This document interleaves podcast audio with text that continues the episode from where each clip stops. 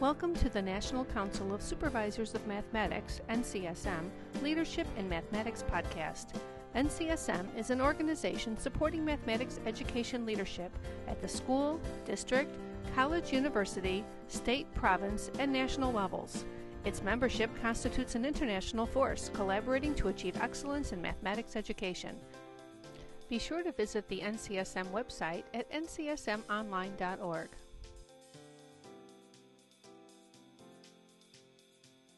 Welcome to episode 17 in the NCSM series of podcasts, which originated in 2007 at NCSM's 39th annual conference in Atlanta, Georgia.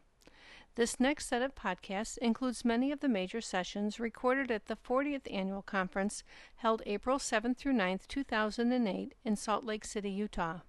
This episode contains opening remarks by NCSM President Dr. Timothy Kanold, who, along with NCSM's Executive Director Terry Belcher and Western 2 Regional Director Jim Barta, welcome attendees and the Utah State Executive Director of Indian Affairs. Well, good morning, everyone. If I can get your attention, please. Good morning.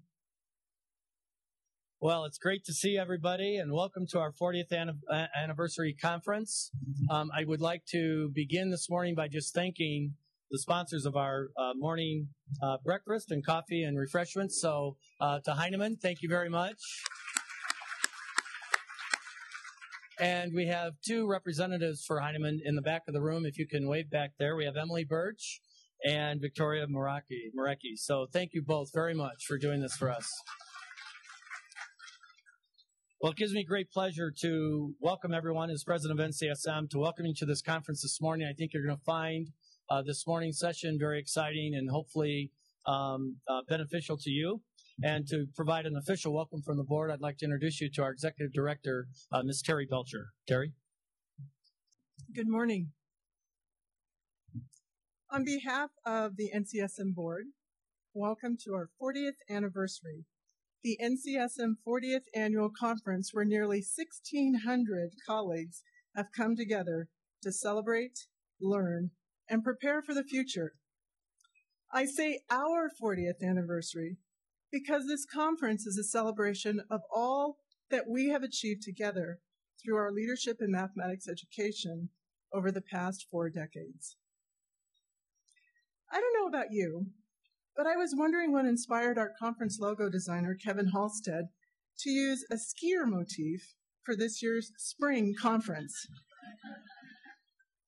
but when I read a description of Alta, one of the ski areas in Salt Lake City County, I realized what might have inspired him. Alta has been described as a mountain with a soul, where people who visit experience romance, respect for the past, and commitment to the future. This description caught my fancy because it seems to me to be tied to the notion of anniversary. Why do we celebrate anniversaries? To look both backwards and forward, and we need anniversaries. They are the witnesses of our lives. They help us remember past relationships, past struggles, and past achievements. They provide a time for us to celebrate how far a community like ours has come. With the coming of an anniversary, there is a sense of accomplishment and a specialness to the day. And there is also a sense of urgency because it seems like only yesterday, just 40 years ago, how fleetingly fast time flies. And when you awaken the next day, you realize that you have a choice to carry on in the same manner that you have been or to strategize and move forward to a future in a different way. This conference will provide yesterday opportunities for each of us, reminiscing about good times, challenges, successes, remembering where we've been and how we've come to be who and where we are. This conference will also afford us today opportunities, letting go of all we left behind at work and home and being present with those who are here at this conference. And this conference will launch us toward our tomorrow, it will be a place where we construct new le- learning, a place where we connect with new ideas as well as colleagues. It will be a place where epiphanies are born. It will provide time to exchange our current thinking about equity, teaching and learning, curriculum, technology, and assessment. It It will give us time to propel each other forward toward our ultimate goal, where every student in every classroom has access to effective mathematics teachers, relevant curricula, culturally responsive pedagogy, and current technology. And after these three days with each other, we will walk out smarter than when we arrived. So again, on behalf of the board, we hope you enjoy the conference experience here in Salt Lake City and happy anniversary.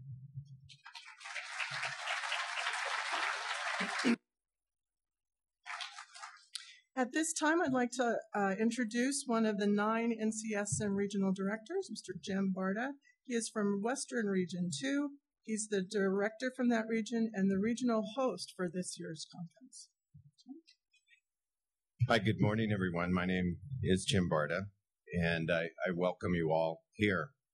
In the words that have been spoken in the valley before, this is indeed the place and there may not be too many people from Utah, or I think I would have gotten a little. I, I see some smiles. Okay. The the history behind that when when Brigham Young and the pioneers crossed the mountains and and having traveled for days and days and endured incredible hardships, the story is they they came to the heights and and looked over and, and Brigham, I believe, said, "This is indeed the place," and hence we stand here.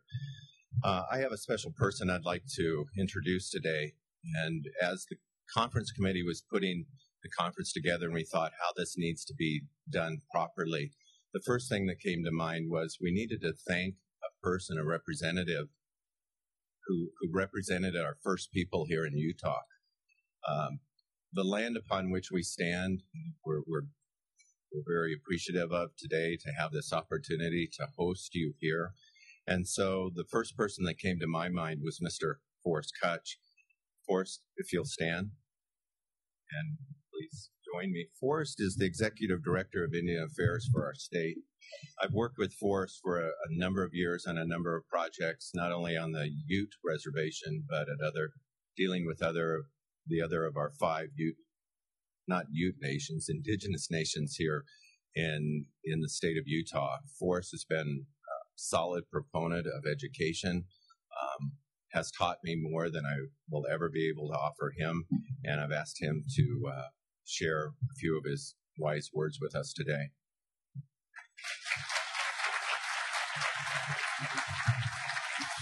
Thank you, Jim. Uh, good morning, everyone. Welcome to our beautiful state. It's actually um, it's a very diverse state when it comes to the land very diverse. I mean, we have salt water and seagulls amid mountains and red rock deserts. Uh, and our, our population is becoming uh, diverse um, all, all the while.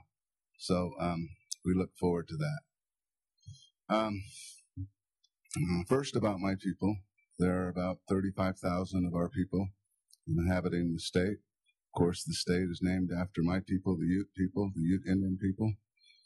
And there are five nations here the Shoshone to the north, my people to the east.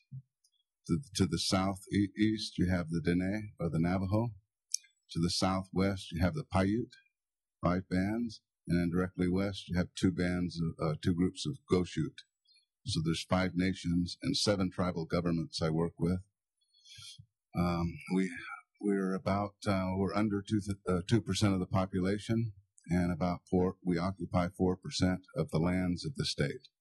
Okay, we have uh, several million land, uh, acres of land uh, held in trust by the U.S. government. Those lands came about as a result of uh, conflict and treaties. So again, five nations uh, and 4% of the lands, and we're under 2% of the population.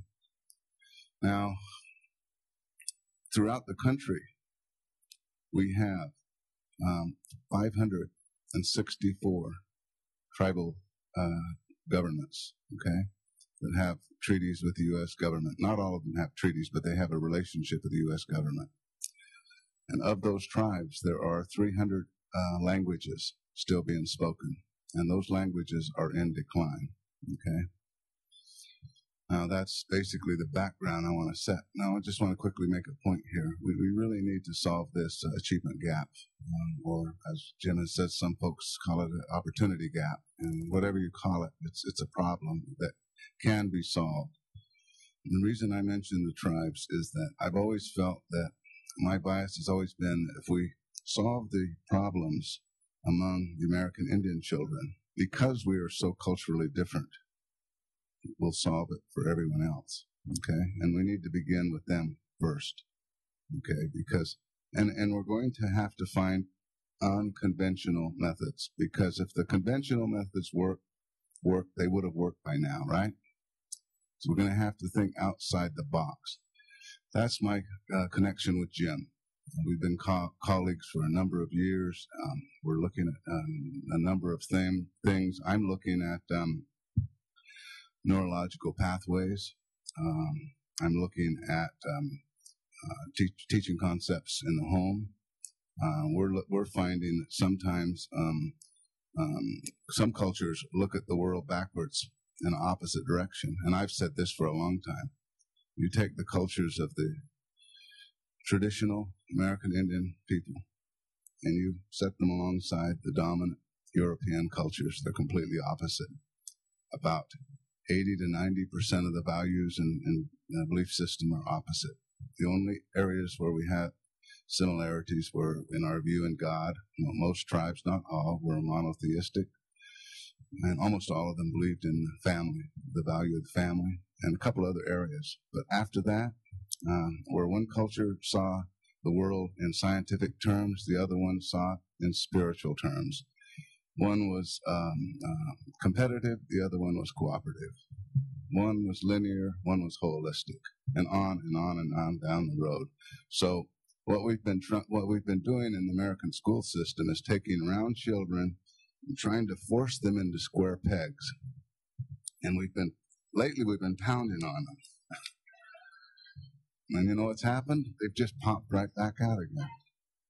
So I am going to challenge you folks.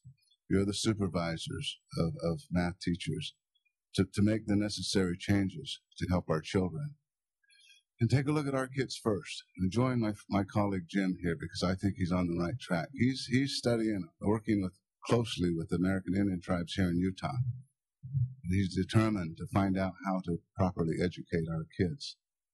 Right now, we're only depending on 10% of our people to get us to, to, to operate our governments and operate our businesses. And that's the percentage of people that will normally get through and adapt to cultural situations. But I'm talking about the other 80 to 90%. And here's what happens. I've been in government for 30 years. What happens is the 10% that are progressive will set up good businesses for the tribes and they'll get things operating. But if a return does not gen- is not generated within three to five years, the majority of the electorate will replace the tribal council with new leaders who will shut down the business and they'll have to start all over again. Why? Because the general electorate does not understand principles of investment. They don't understand principles of math. So how could they possibly understand commerce or market? You see what I'm saying? There's a pyramid here, and at the bottom of it is education. We have to master this problem of education. If we accomplish this, we'll get better leadership.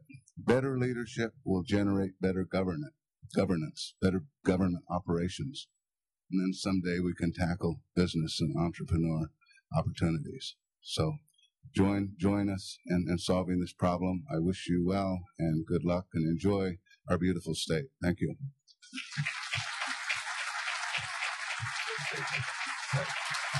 Forrest, thank you very much. Uh, we'd like to honor Forrest with a special gift from the National Council Supervisors of Mathematics, and, and I hope he'll wear it proudly. It's a it's a medallion, beaded medallion. May Perry made it up in uh, Brigham City, so we're fortunate to know who made it. It's uh, again beautiful medallion representative representing the, the multiple areas of mathematics it took to make it. So, Forrest, again, on behalf of the board, thank you.